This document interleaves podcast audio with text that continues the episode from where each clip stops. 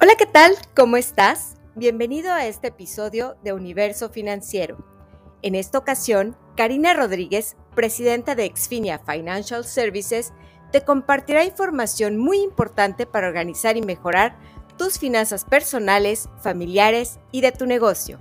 Estamos seguros de que encontrarás esta información de mucho valor. Muchas gracias por escucharnos. Te dejamos con Karina.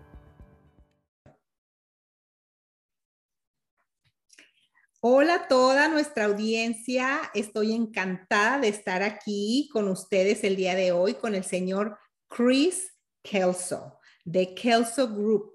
Eh, Chris tiene más de 22 años en la industria de los préstamos hipotecarios eh, y bueno, ha vivido también en México. Eh, vivió 26 años en México. Chris, te damos la más cordial bienvenida. Cuéntanos cómo es que naciste en Estados Unidos, viviste en México, eres perfectamente bilingüe. Cuéntanos un poco de ti, Chris.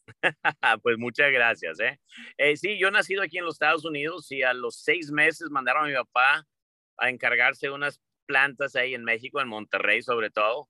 Y ahí a los seis meses llegué a Monterrey y ahí estuve toda mi vida. Este, estuve en Monterrey de, desde los seis meses hasta los 26 años. Y luego de ahí este, me vine aquí a los Estados Unidos. Obviamente en el 94 pasó todo lo que es la devaluación de México y el peso y hubo muchos problemas ahí para 96. Nos venimos aquí de regreso a los Estados Unidos y ya llevamos desde 96 aquí en Houston. Entonces, este, me quedé con mi esposa mexicana, eh, Regina, eh, dos niños increíbles, todo el mundo habla español Así es que, y nos encanta México, pero nos encanta también estar aquí en los Estados Unidos. Perfecto. Bueno, y cuéntame, cuando viniste aquí, ¿cómo fue que iniciaste en la industria hipotecaria?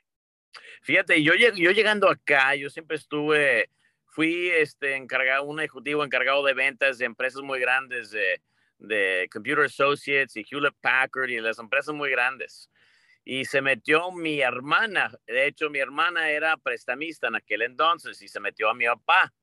Y mi papá en aquel entonces era el prestamista más reconocido que hablaba español y que ayudaba a toda la gente latinoamericana, ¿verdad? Pero mi papá vive en Dallas. Me habló mi papá un día y dijo, oye, ¿sabes qué? Los fines de semana me puedes ayudar. Entonces yo empecé en el giro ayudando a mi papá los fines de semana con sus clientes de, todas partes de Latinoamérica y poco a poco me fue gustando porque era algo que me gustaba que yo pueda este, ayudar a la gente y realmente ser algo bien para nuestra comunidad, ¿verdad? Entonces, este, y así empezó y luego me, entró la oportunidad de, tener mi oficina propia dentro del giro y que, ¿sabes qué? Es cuando yo dije, ya no voy a hacer nada más que ser prestamista eh, full time, como dicen, y hace 20 años, 22 años me comprometí a, a ser prestamista full time y obviamente es la cosa más padre que he hecho en mi vida. Ay, pues muy bien, muy bien. Y además sé que tienes hasta tu programa de radio desde hace 10 años, este, hablando solamente de la industria hipotecaria, ¿correcto? Así es, se llama Real Estate Rat Pack. Antes lo hacía en español también, fíjate, lo hacía en español, en 950, lo hacía, eh, siempre lo hemos tenido en inglés, este, y luego se cambió una estación y se cambiaron ciertas cosas. Ya no lo hago en español como antes, pero el inglés sigue, sigue vigente. Este, tenemos unos 400 mil personas que nos oyen en cualquier momento, eh, que es muy padre eso. Y obviamente todos los, todos los sábados a las 9 de la mañana está en vivo. Y nos encanta, nos encanta informar la gente, pues lo que anda sucediendo en el mercado, ¿verdad? Lo que hay de préstamos, lo que hay de, de, oportunidades, lo que hay de inversión, lo que hay del mercado, etcétera, etcétera, y mantener toda la gente informada en ese sentido. No, buenísimo. Muy bien, no dejen de conectarse los sábados a las 9 hora de Houston Central Standard Time en el 100.7 FM para que escuchen a Chris en, su programa de radio donde habla de bienes raíces y de hipotecas. Eh, bueno, y entrando un poco en materia, Cris, a ver, cuéntanos un poco las tendencias de las tasas de interés. Cuéntanos, todos estamos viendo una tendencia a la alza, cuáles son las expectativas, qué se espera, cuándo vuelven a bajar, si vuelven a bajar, se van a quedar arriba, cuéntanos. Mira, ahorita el mercado anda muy, este, muy emocional en cuanto a los intereses, ¿verdad? O sea, los intereses andan moviendo mucho. Ahora, tenemos que, que saber un poco de lo que sucede el mercado siempre se mueve de acuerdo a cómo anda el mercado de los Estados Unidos. Por ejemplo, ahorita andan subiendo los, eh, los intereses. Están subiendo por varias razones. Número uno es inflación. Inflación, mientras que sube inflación, sube los intereses. Número dos es algo que se llama CPI, que viene siendo Consumer Price Index. Mientras que el CPI sigue alto, también van a subir los intereses. Eh, mientras que la economía anda muy fuerte, siempre suben los intereses, ¿verdad? Ahora, lo que sí sucedió fue en el 2020 se cerró la economía, obviamente por lo de COVID, ¿verdad? Cuando cerró la economía, se bajaron los intereses, las tasas a, unas, a unos puntos que nunca hemos visto en la historia de préstamos, ¿verdad? 2%, 2,5%, 3%. Y obviamente se, se mantuvo eso del, del, del, COVID por dos años. Por dos años la gente se acostumbró de que sabes que mi interés es 2.8 o 3.1. Y realmente el un mercado bueno, un mercado estable, un mercado que debe estar, es, son los intereses dentro de 5 y 6%. Eso siempre ha sido un mercado muy estable. Lo que estamos viendo ahorita es los, los intereses han vuelto a subir a ese nivel de 5, 5 y medio y van a seguir subiendo tantito más hasta 6 porque es un mercado mucho más estable. Lo otro que tenemos bastantes es en el 2008 tuvimos un mercado muy distinto. Tuvimos poco demanda y bastante inventario. Y este año tenemos mucha demanda y poco inventario. eso también influye mucho en lo que son los intereses, ¿verdad? Entonces ahorita andan subiendo, van a seguir subiendo, pero cualquier mercado hay altas y bajas. Los próximos años va a ser más alto, quizás en un año más se va a bajar tantito, pero siempre va a haber altas y bajas en este giro. Y, lo importante es no comprar cuando la tasa, cuando estás esperando a que la tasa el próximo año se vuelva a bajar. Es comprar realmente cuando tu vida te dice, sabes que mi estilo de vida ya merece que me compre una casa. Mi estilo de vida ya dice que tengo que cambiar de casa para aumentarlo más grande por efectos de familia. O, o tengo que ir a una casa más chica porque ya salieron mis hijos, ¿verdad? La compra de una casa realmente es una compra que uno hace. Hay, hay, dos maneras de hacerlo. Número uno, para uno bien, para crear patrimonio, o lo otro es como inversión para tener rentas o dinero ahí metido ahí. Y eso realmente el interés en, cualquier mercado no tiene nada que ver. Es más que todo qué estilo de vida andas buscando hacer y, el interés realmente es irrelativo en ese sentido, ¿verdad? Perfecto, ¿no? te adelantaste justo la pregunta que te iba a hacer. ¿Qué le dirías a las personas que dicen, ay, no, me voy a esperar a comprar casa hasta que bajen las tasas de interés? Como tú bien dijiste, eh, debe de ser de acuerdo a tu necesidad, no necesariamente a, a las tasas de interés, que la verdad siguen siendo muy competitivas, sigue siendo una muy buena deuda. Eh, nosotros como consultores financieros siempre estamos viendo qué es una buena deuda, qué es una mala deuda. Una hipoteca, sobre todo a estas tasas de interés, es una buena deuda. Eh, claro. Y, y, este, la debes de mantener, yo siempre les digo, no prepaguen su casa, tienen tasas tan competitivas, síganla pagando de acuerdo a lo establecido y el dinero extra que tienen, en lugar de prepagar la, la casa, utilícenla en otras inversiones en donde lo puedan crecer de una manera más eficiente, ¿no? Sigue siendo, yo creo que sigue siendo una excelente, excelentes tasas de interés y una excelente deuda para tener, ¿no? Y, y, la verdad es, si vas a lugares en Latinoamérica, por ejemplo, vas a México, las tasas están en 9%, ¿verdad? Vas a lugares como Venezuela, están en 11%, 12%, van a Brasil, están en entre 9 y 10%, o sea, vas a, a, cualquier otro lado, las tasas siempre son mucho más altos. La gente anda quejando de que el interés está en cinco y medio aquí ahorita y, y, y hay, hay, clientes míos que llegan de nivel nacional y dicen, qué risa, cinco y medio, nos morimos allá por cinco y medio, ¿verdad? Y nos realmente, como digo, la compra de una casa siempre es cuando es bueno para uno, es el estilo de vida que anda buscando uno también y le interesa en ese momento. Obviamente quieres agarrar el mejor interés del momento, pero no debes de dejar de comprar porque, ah, no, voy a esperar a que vuelvan a bajar. Va a estar esperando 5, 6, 7 años más. Y en ese inter tienes todo ese patrimonio que no has podido crear en cuanto a tu casa. Claro, porque siguen gastando en renta, ¿no? Entonces, Así es. Y, acuérdate, e, el interés de renta es 100%. O sea, si, si, lo, si lo pones a pensar así, ¿va? cuando yo estoy rentando, estoy pagando 100% de interés. ¿Qué prefiero pagar? ¿El 100% de interés a alguien más o el 5,5 o 6% para mí mismo? ¿va? Entonces, tiene que pensar. Claro, muy excelente analogía, excelente analogía. Eh, y bueno, ahora que entramos un poco al tema de los clientes extranjeros, foreign nationals, eh, tu firma puede ayudar también a, obtener préstamos hipotecarios para eh, personas extranjeras. Cuéntanos un poco de esos programas, de las condiciones, de qué requisitos necesitan tener, porque parte de nuestra audiencia también es extranjera. Claro, lo padre es que hay préstamos de todos. Si uno quiere comprar casa, que vive aquí o que no vive aquí, siempre hay préstamo. Para los foráneos son lo siguiente, vamos a poner que eres mexicano, venezolano, peruano, colombiana, lo que fuera ahí, ¿verdad? Y dices, ¿sabes qué? Me quiero invertir en los Estados Unidos. Yo tengo mi patrimonio aquí en, en Colombia, usando eso como ejemplo, tengo mi trabajo aquí, pero quiero invertir en una casa en los Estados Unidos, quizás una casa segunda, quizás una casa de inversión, quizás en el futuro quiero moverme para allá. Es simplemente muy, es muy fácil. Lo que yo tengo que documentar son lo siguiente. Número uno es los últimos dos años de ingresos de tu país de origen. Número dos son dos cartas de referencia de crédito. Tu cuenta bancaria, tu tarjeta de crédito, lo que fuera ahí.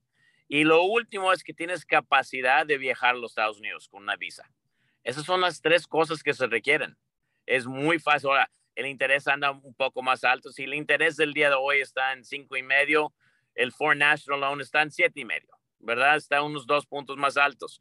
Pero aún así puedes comprar una casa aquí en los Estados Unidos, tenerlo en inversión, ponerlo bajo renta, ponerlo en, en cualquier tipo de sistema o tenerlo para ti mismo de que cuando llegas aquí, obviamente eh, tienes una casa donde quedar, pero es muy fácil y no es muy difícil y mucha gente no sabe lo fácil es, sobre todo, por ejemplo, en la Ciudad de México ahorita, yo tengo un chorro de clientes de la Ciudad de México que llegan aquí, que entran en su patrimonio aquí en los Estados Unidos, por si acaso necesitan venir aquí un día, ¿verdad? Pero más que todo porque les gusta venir aquí a The Woodlands a, las compras y a traer los fines de semana o, el verano, sus niños, lo que fuera ahí. Entonces tenemos un chorro de, de gente latinoamericana que viene aquí, que compre su casa, y cuando no lo ocupan, eh, obviamente lo ponen en uno de esos sistemas de, de, renta, de día a día, lo que fuera ahí, y pueden recuperar el dinero ahí.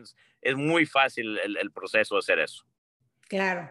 Y fíjate, qué bueno que estás adentrando en el tema de los clientes extranjeros. Nosotros siempre les pedimos que hagan una planeación porque como tú sabes, un ciudadano, un residente americano actualmente puede heredar hasta 11.5 millones de dólares aproximadamente sin pagar impuesto de herencia. Un extranjero no tiene ese beneficio. Un extranjero, la única exclusión que tiene son 60 mil dólares. Y todo, lo que, todo lo que hereden arriba de 60 mil dólares, cuando fallezcan las personas van a pagar el 40% de impuesto de herencia. Entonces, lo que recomendamos a nuestros clientes extranjeros es que tengan un seguro de vida como parte de su planeación. ¿Para qué? Para que cuando fallezcan los papás que compraron la propiedad y la hereden a sus hijos, esos hijos reciban un seguro de vida y con eso paguen los impuestos de herencia y se queden con la propiedad 100% libre y ya ellos deciden si se la quedan o si la venden. Porque te doy un ejemplo muy sencillo. Vamos a suponer que hoy, el ejemplo que diste exactamente de un inversionista compra su casa en The Woodlands. Vamos a suponer que hoy la compra por 300 mil, 400 mil dólares. Vamos a suponer. Y se la queda, es su casa de vacaciones y en 20 años esa propiedad ahora vale un millón de dólares porque los bienes raíces se aprecian, como estaba diciendo Chris, es una inversión, es una manera de diversificar su patrimonio. Pero ¿qué pasa? Ahora fallecen esos papás que compraron esa casa y sus hijos heredan una propiedad que vale un millón de dólares. Tienen esos hijos nueve meses para pagar prácticamente 400 mil dólares de impuestos. Eh, y si no lo hacen, ¿qué pasa?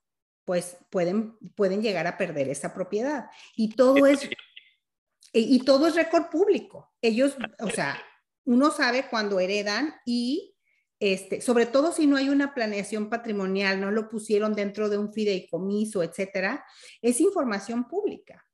¿Qué pasa? Si esos hijos no tienen 400 mil dólares para pagar los impuestos, hay personas que son inversionistas en bienes raíces que andan buscando este tipo de oportunidades y dicen, ah, mira, ya pasaron siete meses, no han pagado impuestos, lo más seguro es que no tengan liquidez para pagarlos. Entonces van y les ofrecen, mira, esta casa vale un millón de dólares, yo ahorita te pago cash 600 mil, te los pago en efectivo. Entonces, los muchachos dicen, híjole, no tengo opción, o acepto esto o pierdo la propiedad. Entonces, terminan aceptando esos 600 mil dólares, tienen que pagar 400 mil dólares de impuestos porque al IRS no le interesa cómo vendiste tú la propiedad. Lo que le interesa es la evaluación de esa propiedad. Y la, y la propiedad cuando le heredaron valía un millón de dólares. Entonces pagan 400 mil dólares y se quedan solamente con 200 mil dólares de una propiedad que valía un millón de dólares.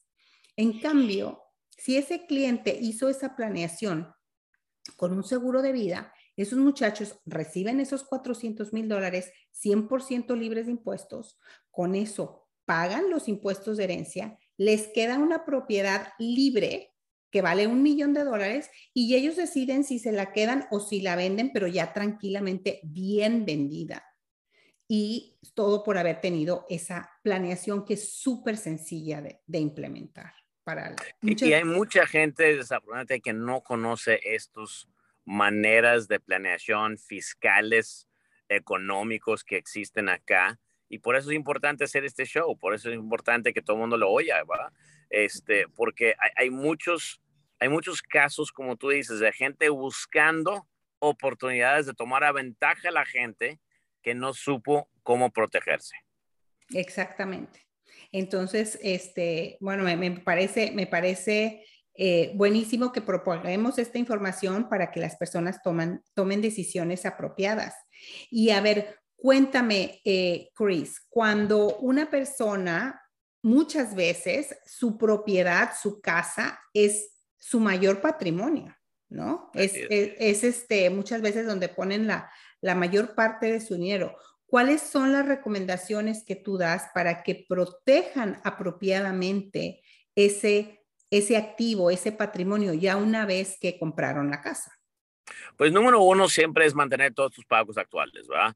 Pagar mensualmente tu hipoteca, si todavía tienes hipoteca, pagarme, asegurar que mensualmente están o anualmente están pagados los impuestos, la aseguranza, el HOA, todo eso se tiene que pagar aquí, ¿verdad? Y el número uno es proteger tu patrimonio asegurando que está pagado todo bien. Número dos es, siempre una sugerencia, es mantenerlo bien también una casa se requiere de mantenimiento. con tiempo siempre requieres de tener ese mantenimiento sobre la casa. Si se requiere de pintar o de cambiar o actualizar, pues manténlo así, ¿verdad? Porque eso es la manera en que mantengas ese valor del patrimonio que últimamente quieres, deseas dejar con tu familia.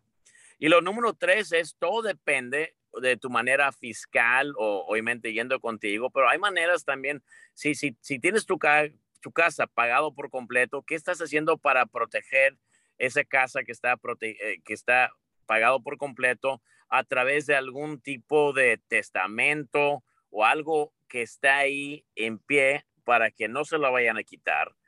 Y, una de las cosas que yo siempre he dicho, no tener hipoteca sobre su casa está mal aquí en los Estados Unidos. Número uno, ah, te protege tener una hipoteca en tu casa principal porque luego esa hipoteca siempre es la que te va a proteger a que alguien más no te puede llegar a quitártelo, número uno. Pero número dos es, es mejor agarrar ese dinero, invertirlo contigo, ¿verdad?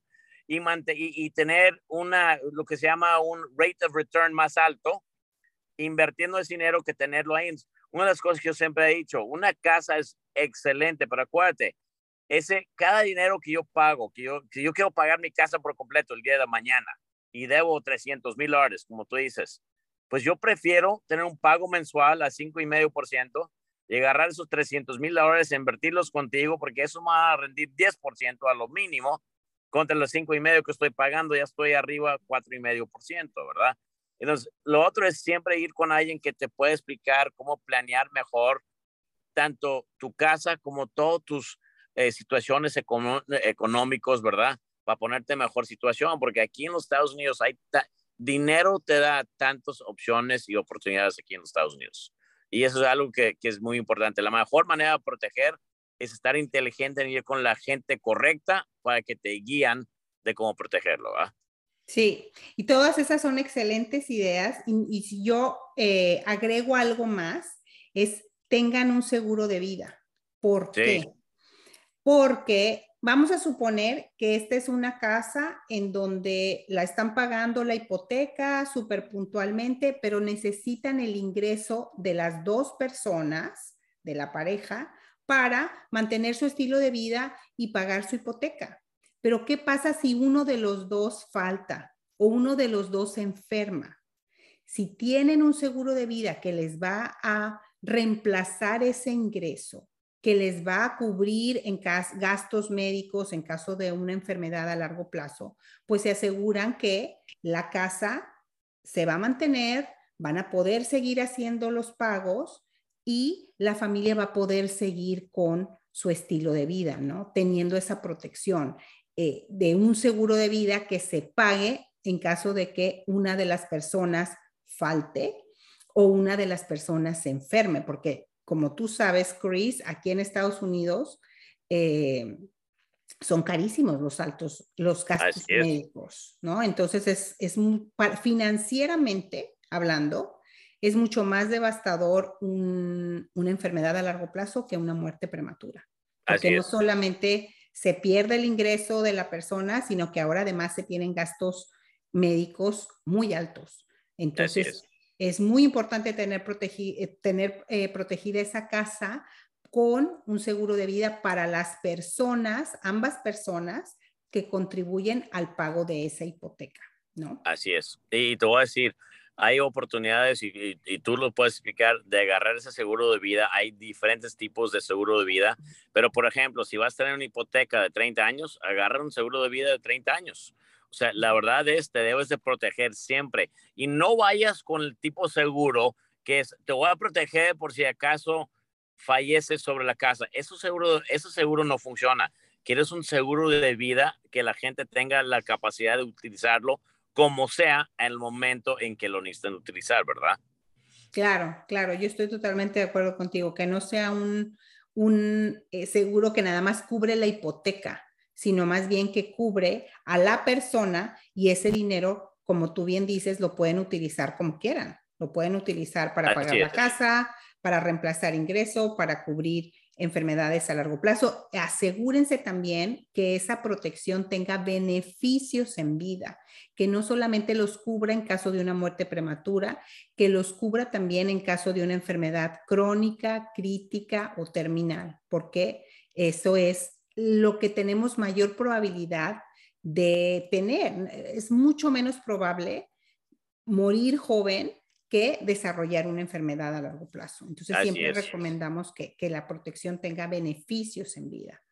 Así es. Este, pues buenísimo, Chris. ¿Alguna otra idea, tip que le quieras dar a nuestra audiencia este, antes de cerrar este episodio de nuestro podcast? No, simplemente que no tengan miedo, que no tengan miedo de estar invertido en este mercado, de comprar casa, invertir en el mercado, sea lo que sea. Hay mucha gente que les da tanta ansiedad de que sabes que no entiendo nada, que no hacen nada. Lo peor que puedes hacer en esta vida es no hacer nada, ¿verdad? Entonces, yo siempre digo a todo el mundo que sean activos, que sean involucrados en su patrimonio, en su crecimiento, que sepan cómo funcionan las cosas acá y que no tengan miedo de decir, sabes que no lo entiendo, pero quiero saber. E, este es lo más importante y es lo que veo de vez en cuando de algunos latinoamericanos que llegan acá que les da miedo y por dar miedo no hacen nada y no hacer nada no te ayuda en nada.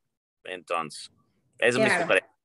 Ah, buenísimo, buenísimo. Que tomen acción y que se asesoren con personas como tú para que los puedan guiar y digan, mira, estos son los pasos que tienes que tomar para poder calificar para un préstamo con buenas, eh, con una buena tasa de interés, ¿no? Y que puedan empezar a construir su, su patrimonio. A todos les recuerdo, conéctense los sábados a las 9 de la mañana, hora de Houston, hora central, en el 100.7 FM. Ahí va a estar Chris todos los sábados dándoles los mejores tips para invertir en bienes raíces. ¿Correcto, Chris?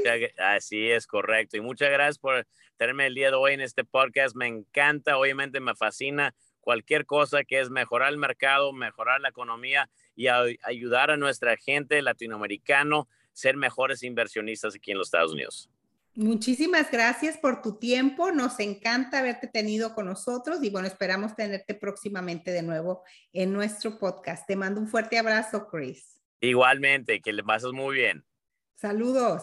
Bye bye.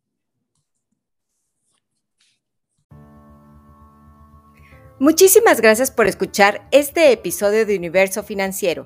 Esperamos que haya sido de tu interés y que esta información te lleve a reflexionar en las estrategias a tu alcance para tu planeación financiera. Te invitamos a visitar nuestra página web exfinia.com y a seguirnos en redes sociales. Al suscribirte a este canal, no te perderás la información que aquí se estará compartiendo constantemente en los próximos episodios de Universo Financiero. Gracias nuevamente. Hasta la próxima.